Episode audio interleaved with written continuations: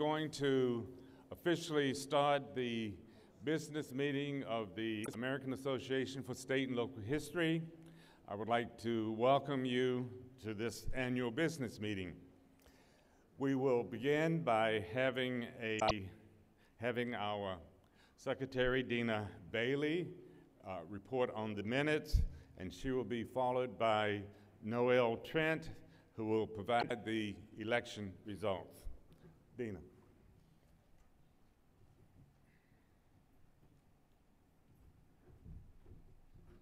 Good morning, everyone. My job is the easiest right now. Just to let you know, the minutes are in the packet. So if you did not receive a packet on your seat, go ahead and grab one from the person, the empty seat next to you. All right. Be taking a look through those minutes. I'll give you two seconds.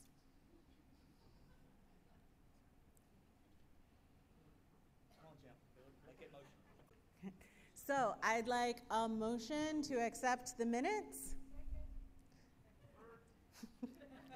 Time out. My motion is going to be from Jim Vaughn. Second, please. Anne, thank you. Um, all in favor? Aye. Any opposed? Any? Thank you very much. Motion carries.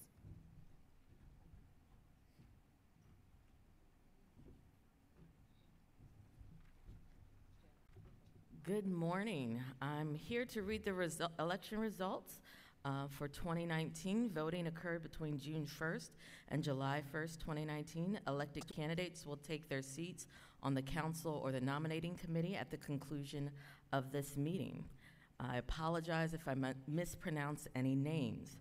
For the Leadership Nominating Committee, Kwawisi Ageman, Ohio History Connection.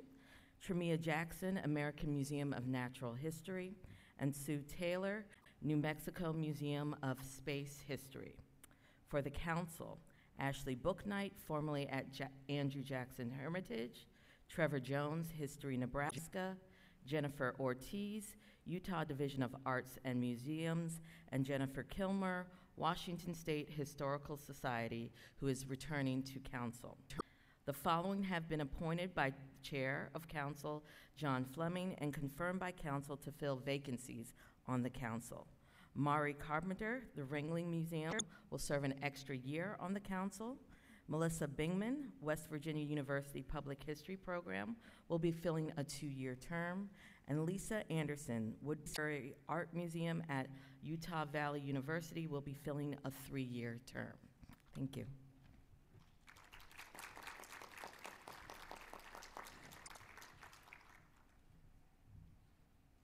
Thank you. Each year we pause at this time to recognize the dedication, the labor, the camaraderie of council members whose time on the governing body of AASLH has drawn to a close. I would like to call forward the four members of the council, the class of 2015 through 2019, whose terms ex- officially end at the end of this meeting. Erin Carlson Mast, Sarah Pharaon, Marion Carpenter, and Jennifer Kilmer.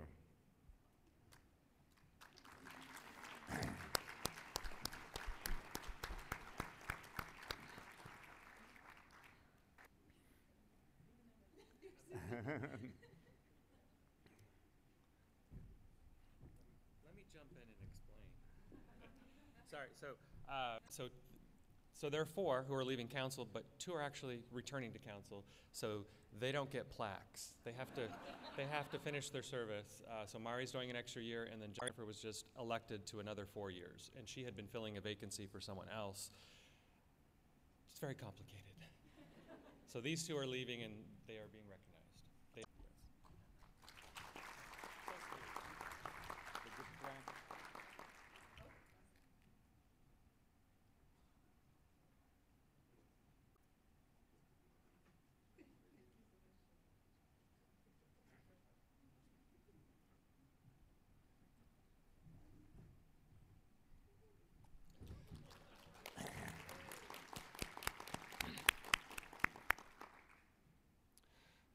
Now I would like to invite to the podium Kim Fortney, Chair of the Governance Committee.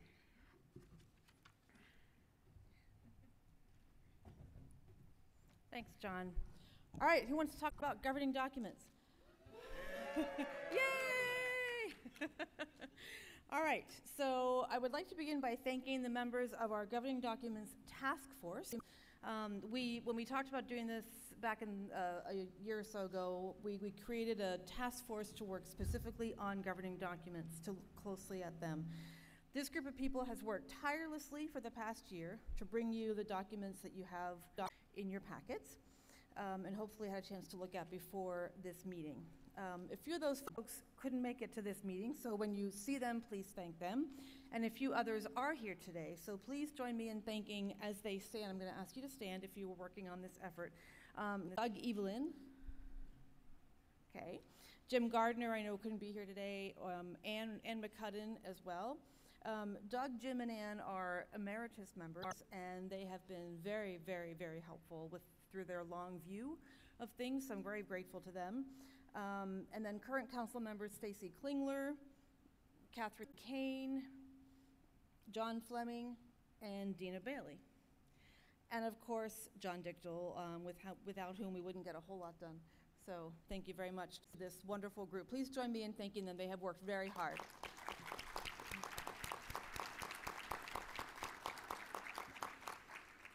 All right, so why are we here?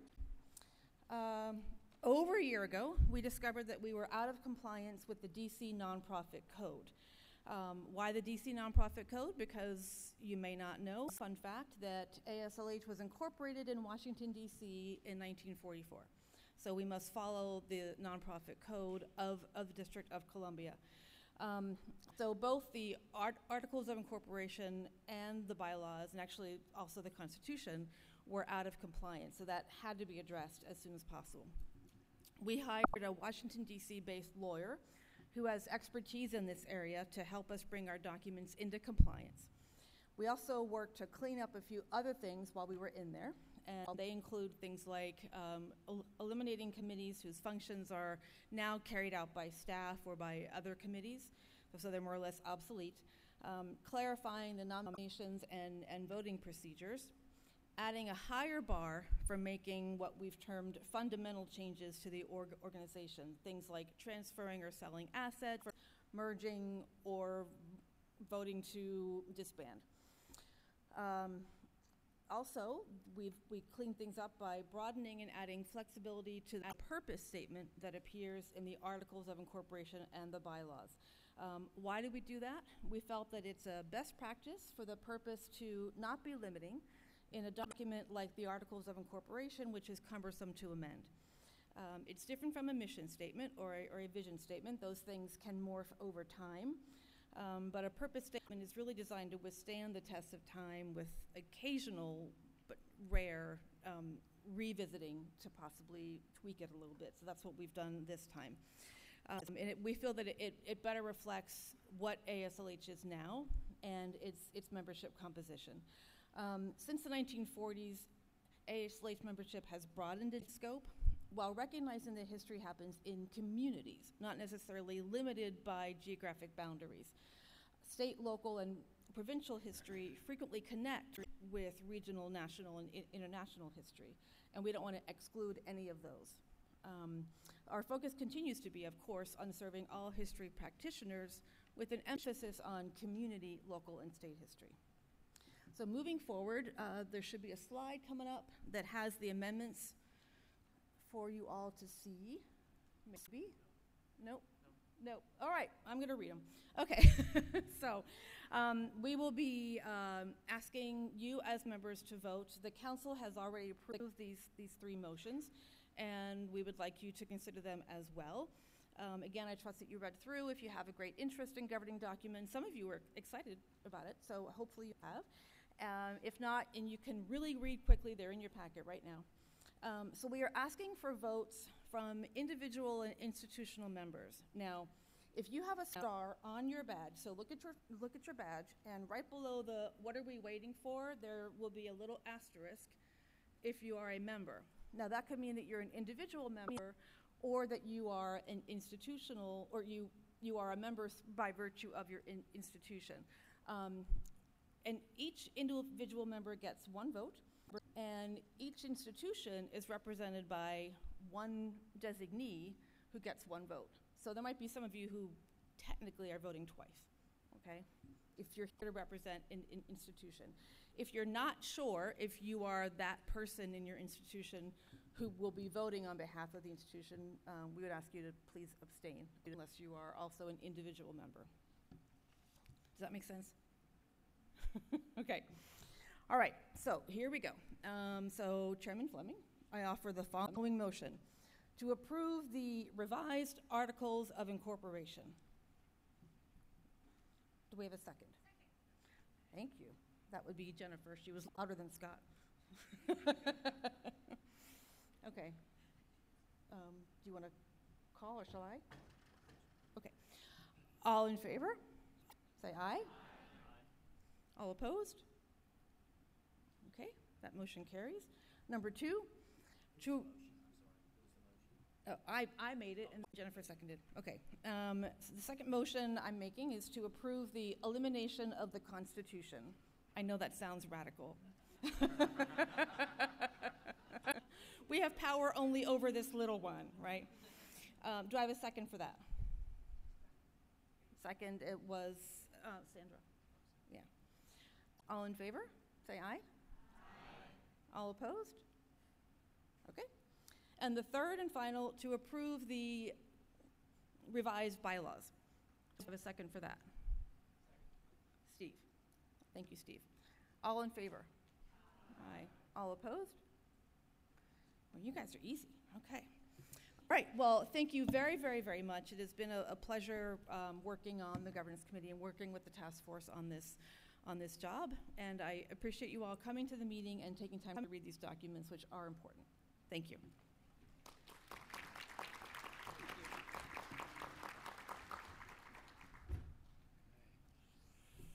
Good morning.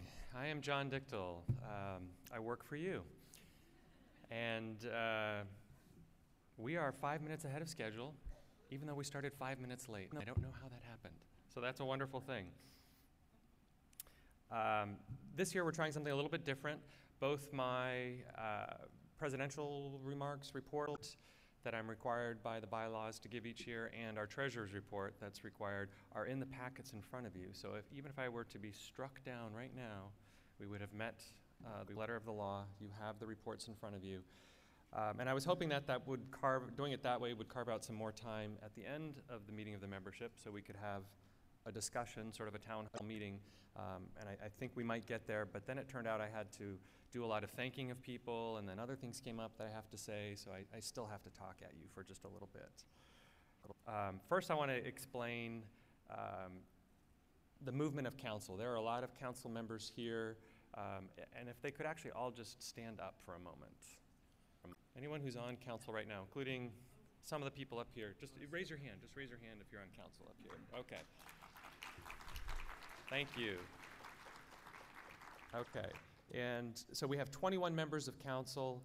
Um, there are four leaving, but two are staying to, to fill vacancies or because one was reelected. Um, we also have four new people coming on council. And then in addition to that, there are two other people, Lisa Anderson and Melissa Bingmann. And if they could stand, I don't know, you already stood, but stand again, Lisa Anderson and Melissa Bingmann, who are coming on council to replace other vacancies. So this is, this is by far the most uh, mix we've had on council uh, in, in a long time, but I just wanted to recognize all of them. Um, so our, this is the second time that we've met in Philadelphia. The last time was in 1959. Yeah, long time ago. Um, we have 1,278 people at this conference.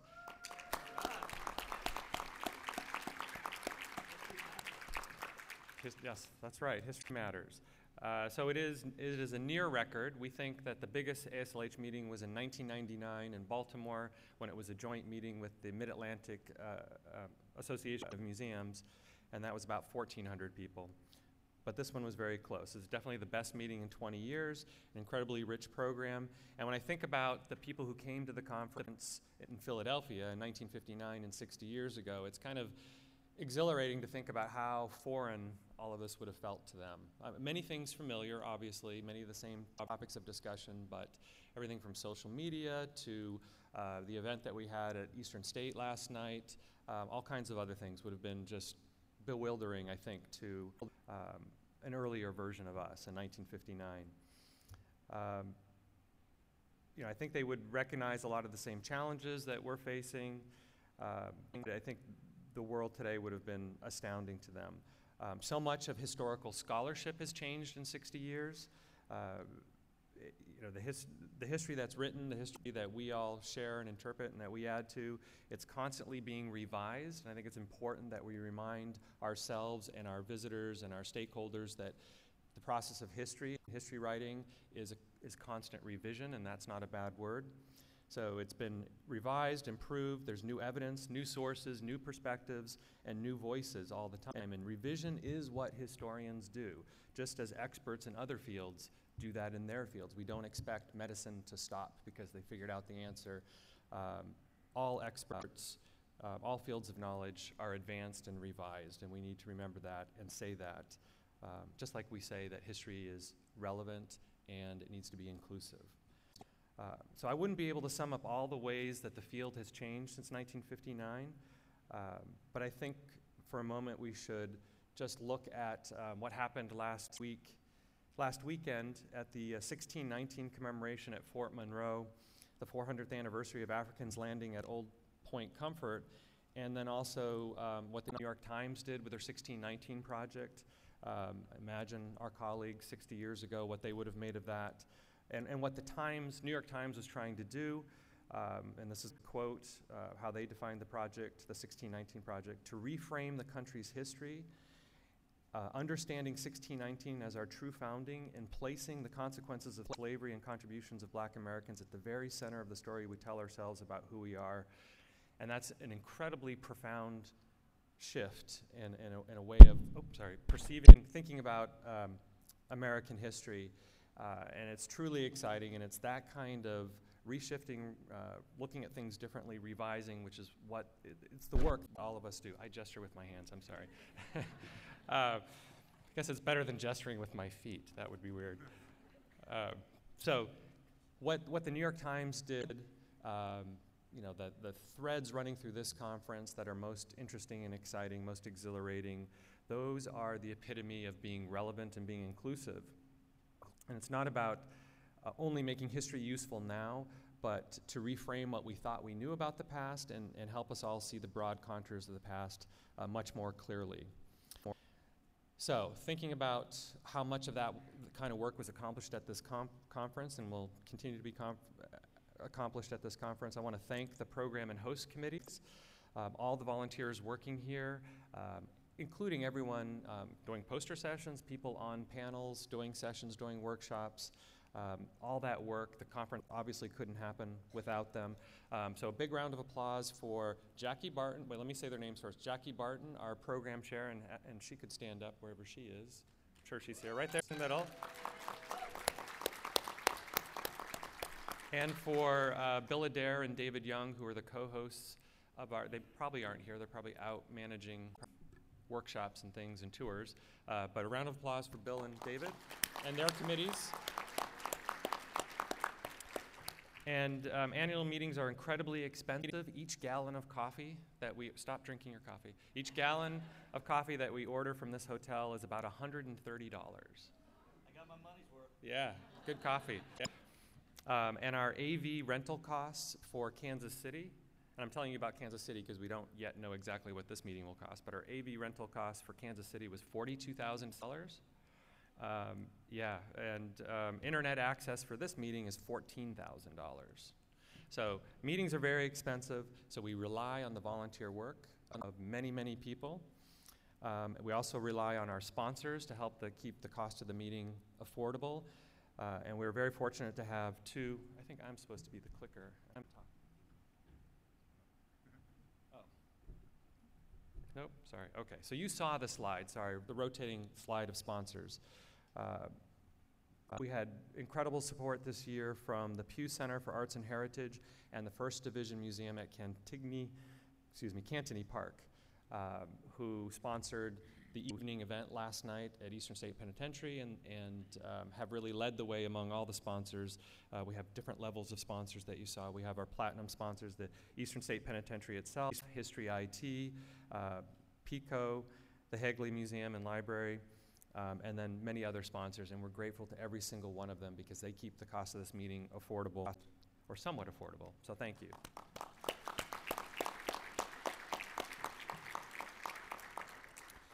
Okay, some more thank yous. So, all doing the work of the organization in, it really relies on the program and host committees, but there are many other committees. We have 37 other, excuse me, 35 other committees, a total of 37, some 3 to 400 people doing all kinds of work for the organization. In addition to the work that they do, they are also the eyes and ears of the organization, keeping us attuned to, to critical issues in the field, things we might not uh, uh, be able to pay attention to from the office. And then coordinating the work of all those committees takes a huge amount of staff time. Um, and I want to thank all the volunteers of those committees. Um, and I also want to thank a great big thank you to the AASLH staff. So if they could stand, and I, I think they're sort of clustered over here, but I see some back there. So, so stay, stay standing. So I'm going to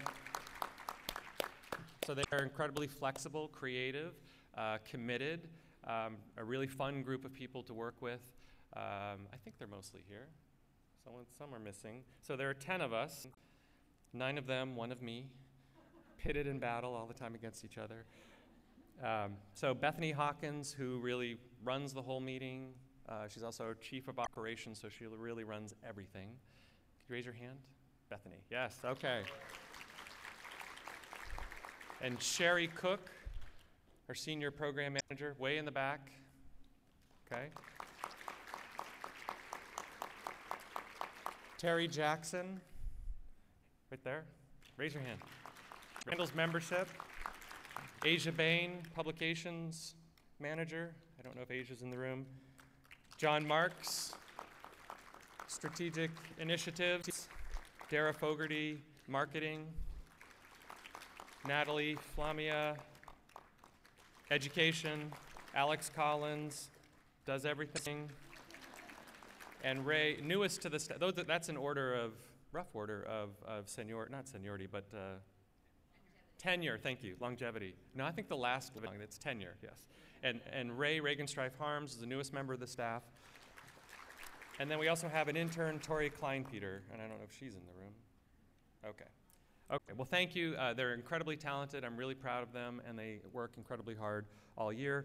Uh, I do want to draw your attention to Terry Jackson, who this is her last meeting because she's retired. I'm pointing at you. I'm going to point at you. She's retiring in February, so she won't be here next year.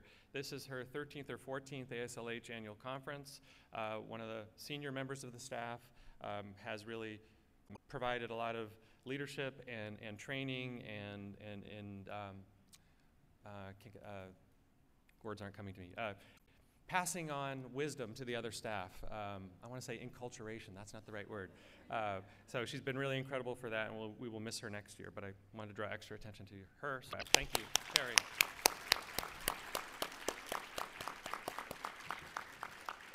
Okay, thank you. You may sit down. I don't get to order them around like that. Stand up again, stand up again. No, no, sit down, sit down, sit down. Um, so I wanted to mention uh, the newest member of our staff, Ray, Regenstrife Harms in particular, um, not because he's awesome, but he is, but because of the position. We were able to create that position in the middle of the year outside of the operating budget because we really needed it. Um, the work of the organization is just growing incredibly quickly. Uh, we're involved now, really leading a national effort, I think, to organize the field for the 250th anniversary of the country, to make it about inclusion, to make it about relevance. Um, and that's taking extra staff. We've gotten some major grants. We're, we're waiting to hear on some other major grants. That's going to require more staff. So this staff will grow, and we will need your help with that. We will need your donations. We will need, uh, there are donation cards on the chairs in front of you. We will be hitting you all up uh, this fall. That, that money is really important for giving us money outside of the budget that gives us flexibility.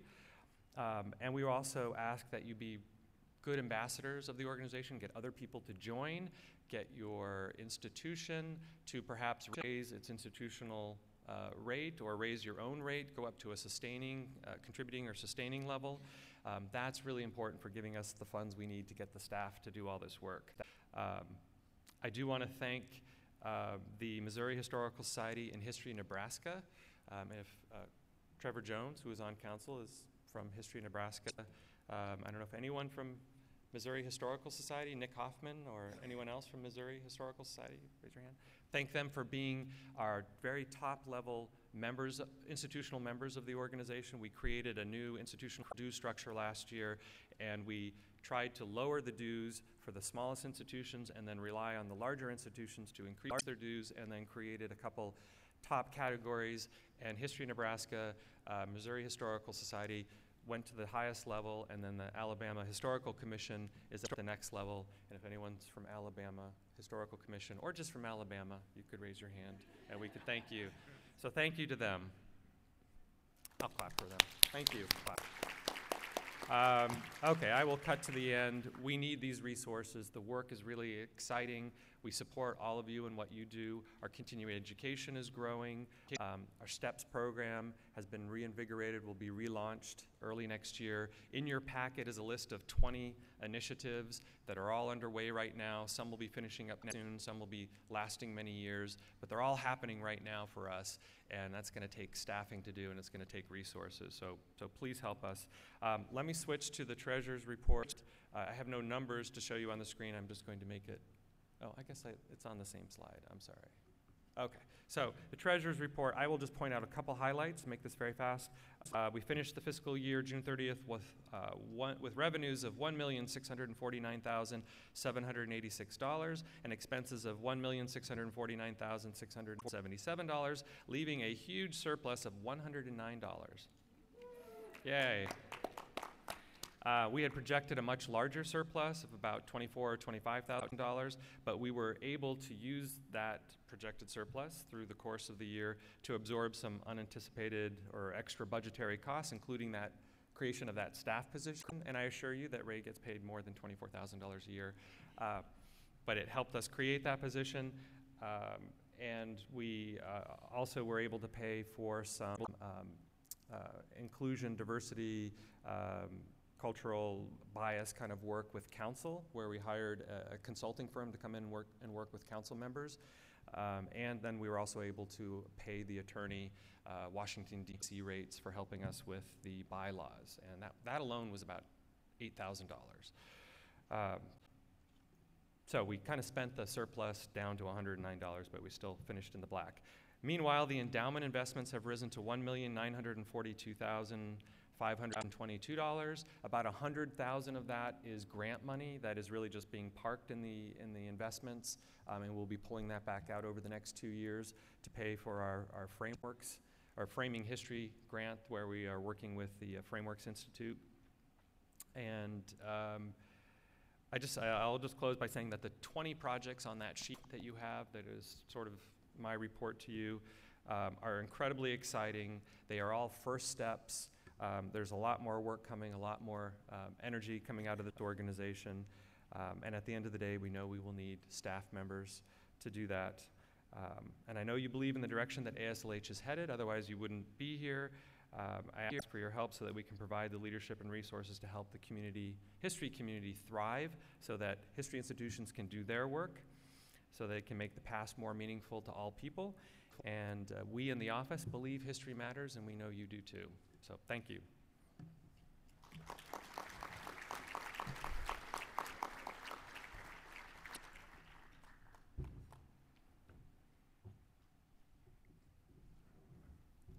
Thank you, John. Thank you for all of the fine work that you do. Thank you, staff. Thank you, colleagues, for the great contribution that you make to the association. Was talking this morning with Doug Evelyn and Jim Vaughn, and we're sort of reminiscing about the good old days, going back to the 60s and 70s.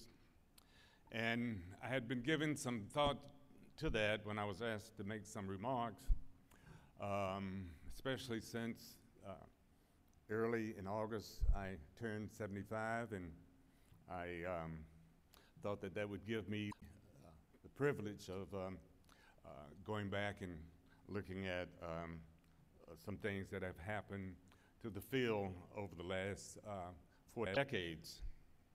So, this title, What Are We Waiting For? What an appropriate theme for the American Association for State and Local History 2019 annual meeting. The theme gives us an opportunity to reassess our past, to prepare as we move into the future. The future of AASLH is bright as we get closer to celebrating in the next two decade, decades our 100th anniversary of our founding. And as we coordinate the national effort to celebrate the nation's semi-quincentennial, see I said it, in 2026, I cannot think of an organization better prepared to lead the charge than AASLH. My own personal history, in many ways, reflects the growth and development of the museum's field as a whole. I entered the museum field toward the end of the civil rights movement and the Black Power movement in the 1980s, and as an employee of the Ohio Historical Society which was then charged with developing the National Afro American Museum and Cultural Center at Wilberforce, Ohio. Going back to the 70s, the Society was making an effort to be inclusive by hiring African Americans in various departments throughout the uh, organization. My first Museum Association annual meeting was in Boston, where there were over 5,000 plus members of the American Association of Museums and barely 19 African Americans who had met the day before in the newly formed African American Museums Association. Throughout the 1980s, both AAM and AASLH attempted to recruit African Americans to serve on their boards. I was invited to serve on the executive committee of AAM and I often felt that I was there for show as opposed to making a contribution. Seldom was my advice given serious consideration during the board discussion, and if it was, it was only after another board member rephrased my recommendation that it was accepted. AAM had created a form of diversity, but not inclusion. It has taken until 2019 in our profession to move from efforts at diversity to one of inclusion and equity. This conference is a testament to our efforts to achieve racial, ethnic, sexual orientation, economic diversity, and inclusion. So, why is this important? Only when we all are at the table in an inclusive environment, can we begin the discussion of critical issues facing us as a nation? We must be prepared to take bold initiatives if we want to have an impact on what is happening today and to be able to respond in a practical way to future events. Museums can and have made a difference when it faces when, when they face tragedy. In 2001, people in Cincinnati's Over the Rhine uh, district rioted a, when an unarmed black man, confronted by police, ran away and was shot in the back trying to scale a fence. It was this very week that I started my new position as director of the Cincinnati Museum Center. And I was told by the president that we should develop an exhibition on the riots to answer questions that the community was posing. Such questions as why black people riot, why would a black man run from the police, and why would a police officer shoot a black man running away? all issues, these are all issues that we continue to confront today. I thought it was a great idea, but wondered how effectively an exhibition of this type would be a year or two later, knowing how long it would take to produce an exhibit. The president insisted that we open the exhibition in 90 days. For such a critical exhibition, we knew that if we had to, we had to do things differently in order to ensure that all voters would be, all voices would be heard, we established a community advisory board that included participants who, people who had participated in the riots, neighborhood businessmen and women, members of the religious community, police officers, civil and social leaders. Through the input of this committee, the exhibit answered many questions posed by the community. People riot because they felt like their voices were not being heard. Visit- visitors to the exhibition learned that riots in Cincinnati occurred as early as 1793, and most riots were, um, were done by whites as opposed to blacks, as people thought. Most riots occurred because people felt like their voices had not been heard. The expression of fear by the police was represented among the many videos of individuals from the community who were allowed to express their feelings. The result over 10,000 people attended the exhibition in four months, and we held community conversations in safe spaces provided by the museum. In the 1990s, Alex Wise came up with the idea in Richmond, Virginia, of a Civil War museum that would tell the story of the Confederates, Unions, and African Americans and why they fought in the Civil War. He thought that this would serve as a model for understanding why people have different people go to war for, from different perspectives. He felt like if all sides could understand why people fought, then this could serve as, a, as the basis for resolving 150 years of division within our country. He felt that he was particularly suited to create this museum because he was the direct descendant of Governor Wise of Virginia, who had signed the death warrant for John Brown, and he had served as a general in the uh, Confederate Army. Today, the Civil War Center is one run by an African American female, Christy Coleman, who not only negotiated the combining of the Museum of the Confederacy with the Civil War Center, but also helped negotiate the removal of some and the reinterpretation of other Confederate statues situated on Monument Row.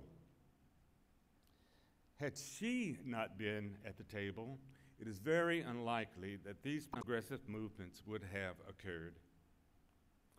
So I cite these examples to illustrate how museums are at the forefront of helping our visitors understand that we have a shared history. It is this shared history and this shared sense of the past that will guide contemporary and future discourse on what it means to be an American. We can only evaluate and understand what is happening today by placing our present in the continuum of what we call history. We draw from the past to make sense of the present. It is up to us as historians, curators, educators, and advocates to make sure that we interpret the past based on the most accurate information available. In addition to making sure that our staff and our boards are both diverse and inclusive, we must be aware of what we collect. Do our collections represent the diverse communities that we serve?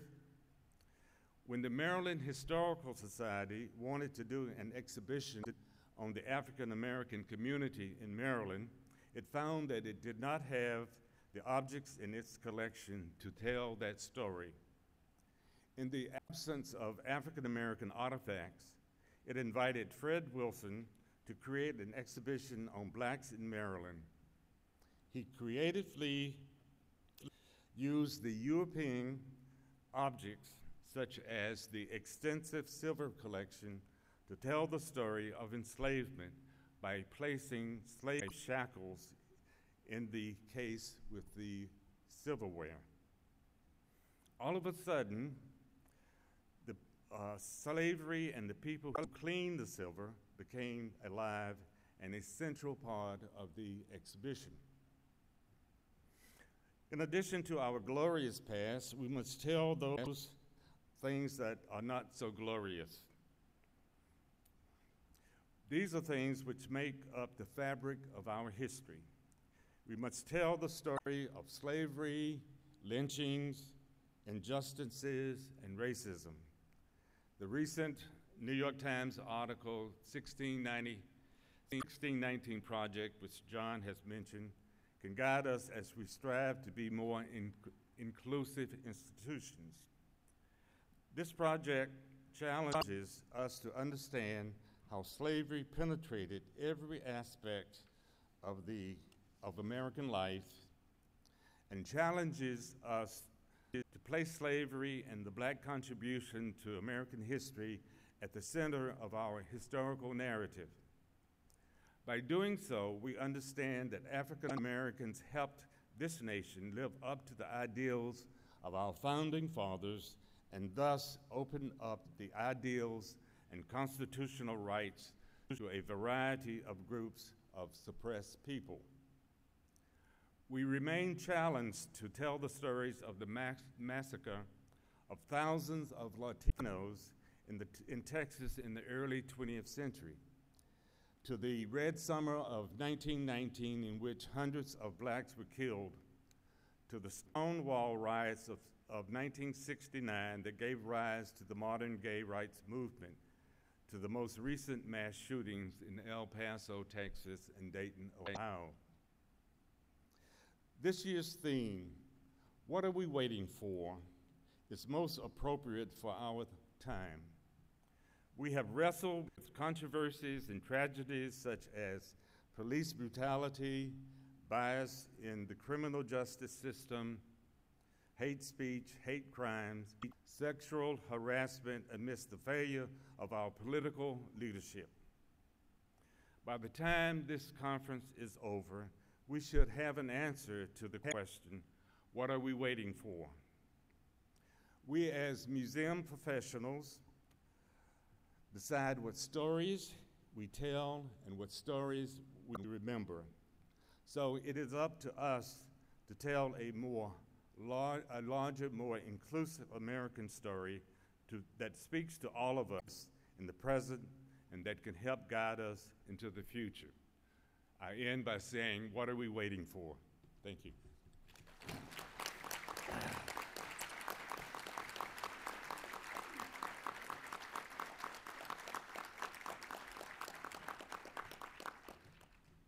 Thank you. So now we will have an aspect of our program that we have not had before. We will open up the uh, mics to uh, anyone who might have a question for any of us on, on stage John, Norman, Dina, um, Kim. Um, so we're prepared to, I think we're prepared to answer any questions and any comments, any suggestions that you have that you would like for us to consider as your council. comment. Um, I um, do a lot of work with organizations in Connecticut.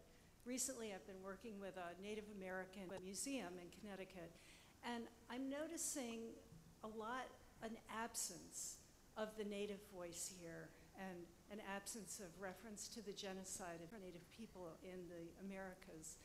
Um, it's, I don't know that I necessarily need a response, but I just want to call that out because uh, I was looking at the books and there are a lot of um, history books. I don't see one about Native Americans. Um, And it's a source of concern to me that we don't forget the people who were here first for 12, 13,000 years, um, who we, we all are complicit in their situation. Thank you. Thank you. Very good point.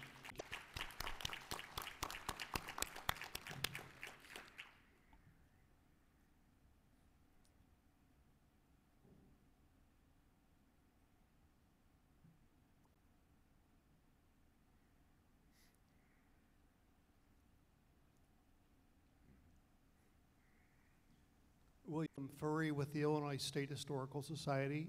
John, with your permission, I would like to have it read into the minutes, if possible, about the passing of Russell Lewis, Executive Director, Executive Vice President for the Chicago History Museum, and a longtime supporter of ASLH, who passed away in April from pancreatic cancer.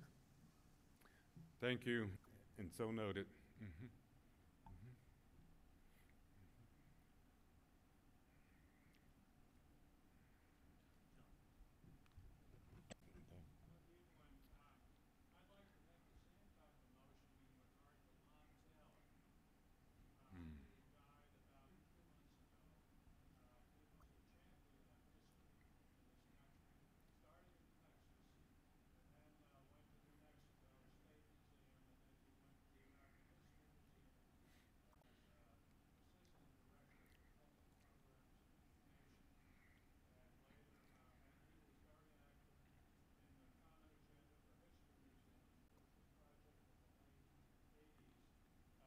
bring local history and state and national history together uh, in discussing common interests and needs. Uh, Lonn continued to write after he retired. He went back to Fort Davis, Texas. He uh, helped save uh, FM radio for uh, Western Texas, and he had a regular column on local history uh, called Tales of a Rambling Boy or something like that. And he, he was just a wonderful historian, and he submitted his last uh, radio program, went to bed, and did not wake up at age 79 about three years ago, or uh, three months ago. And uh, he was a board member of uh, AASLH back in the late 70s, I think. And he never forgot his love for history and is ma- making a contribution. So I would like him to be recognized as well. Thank you.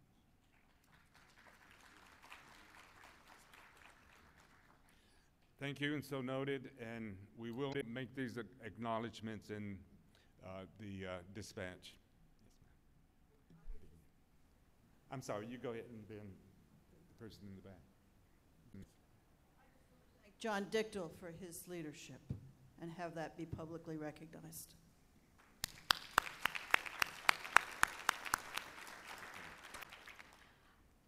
I'm a retired archivist, but I do a lot of mentoring with uh, people new to the archival profession.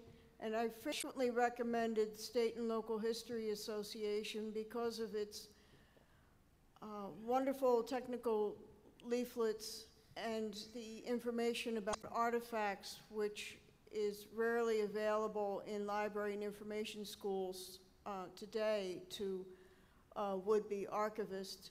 And I would like to suggest that in planning future meetings, the Regional Archival Association of that area be invited to uh, participate in the meetings, because uh, a lot of them are historical society people that deal with exhibits and outreach, and I think that uh, they would benefit greatly by coming to one of your meetings. Thank you. Absolutely. Think that the uh, State and Local History is the one organization that serves all of our needs within our uh, individual uh, institutions more than uh, any other organization. Were there other comments? Yes, sir.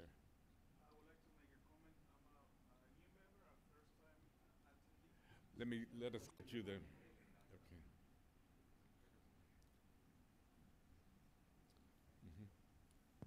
I wanted to make a comment. I'm a new member and a first-time attendee.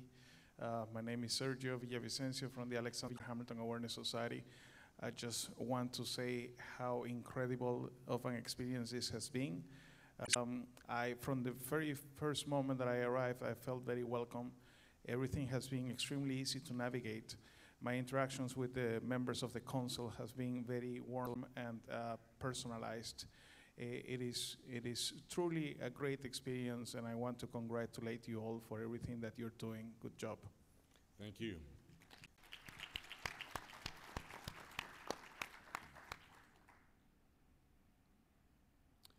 Are there other comments? Does, is there anyone who would like to put Norman Burns on the spot?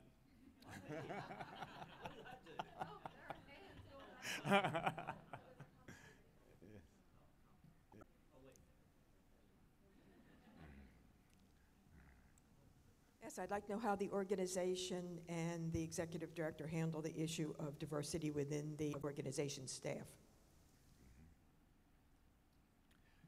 What's that? Did the lady in the blue have a question? No? Okay. Oh. Statement, I think. Was that a question? Yeah, I think it was a question. But that was a question, right? The question is how, I'm not sure I heard all of it. How is the organization handling the question of diversity and, and the question of the staff being diverse? Was that the question? Um, well, I'll, I can talk about the staff, um, but let me start with the organization.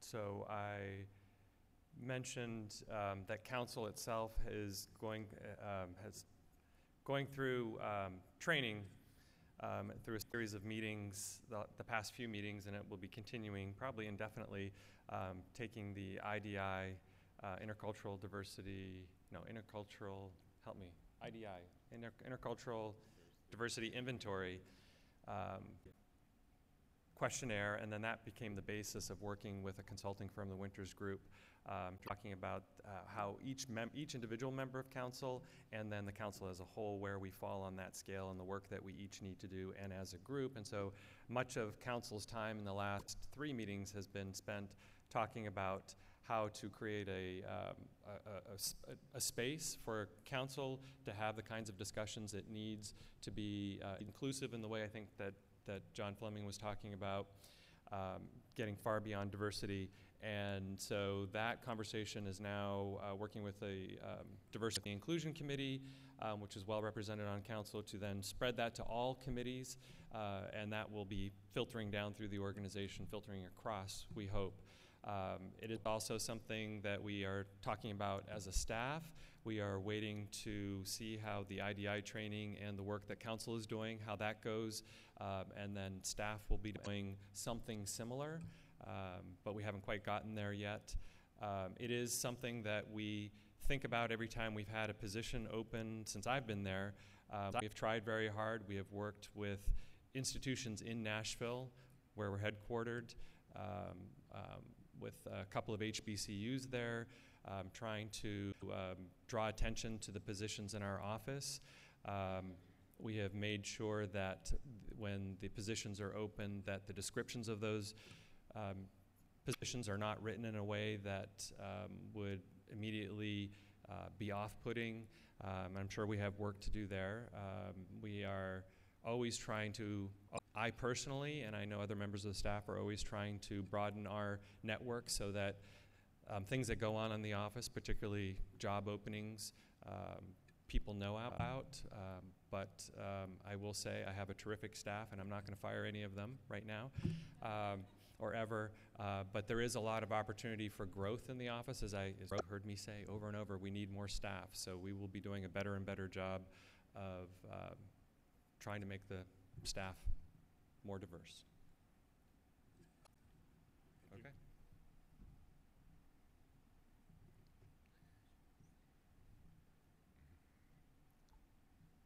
I just wanted to respond to the comment about the American Indian presence at the conference.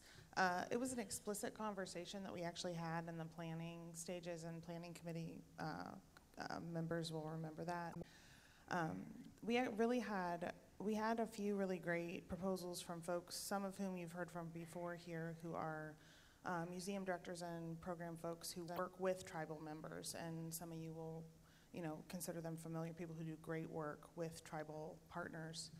What we had a real dearth of are tribal people who work with museums or historic sites who submitted proposals despite actually um, people reaching out and asking if they might be interested in proposing at our conference.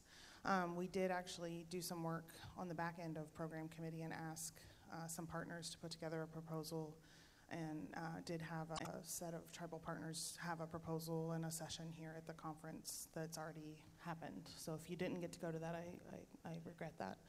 Um, but we actually had a really great conversation with um, some of those presenters at lunch, a couple of us did, and talked about, you know, why is it that ASLH, why do you think it is that ASLH um, doesn't have the, the robust, a robust presence of tribal partners doing this work, and also talked about this trend that's happening among um, tribal folks of opening, of heritage centers opening, and what do they think that will mean, and I won't go into all that here because that's not the right venue, but one of the things they talked about, which is relevant to what are we waiting for, I thought was really interesting, is they talked about how organizations like ASLH, um, and they talked about academic organizations and others that didn't make room for voices like tribal voices um, years ago, um, kind of created a, a situation where um, American Indian partners created their own spaces, right, and created their own organizations where they convene together. And that um, you know that if we're going to create those partnerships now we're going to have to be really intentional. And because these are people who are incredibly busy trying to serve their people in lots of ways.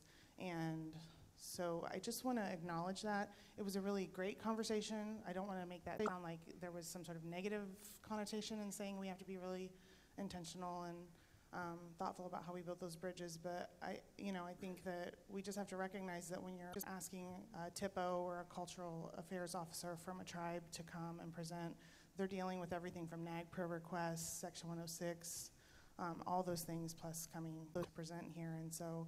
Um, I was really grateful that we had tribal representatives here presenting, but it's going to be just like it is with our museums, right? It's going to be a long road of building those relationships um, into our into our space if we don't already have them. So I hope that makes sense and doesn't sound too much of a downer, but it's it's just not something we can sort of pony magic, uh, unicorn magic um, happen overnight. Thank you. the time has come for the close of the annual business meeting. I'm sure that all of you are wondering where my gavel is, and um, at the end of our council meeting yesterday, I was told that I had misused the gavel and I would no longer have access to it. So officially, I declare this meeting adjourned. Thank you.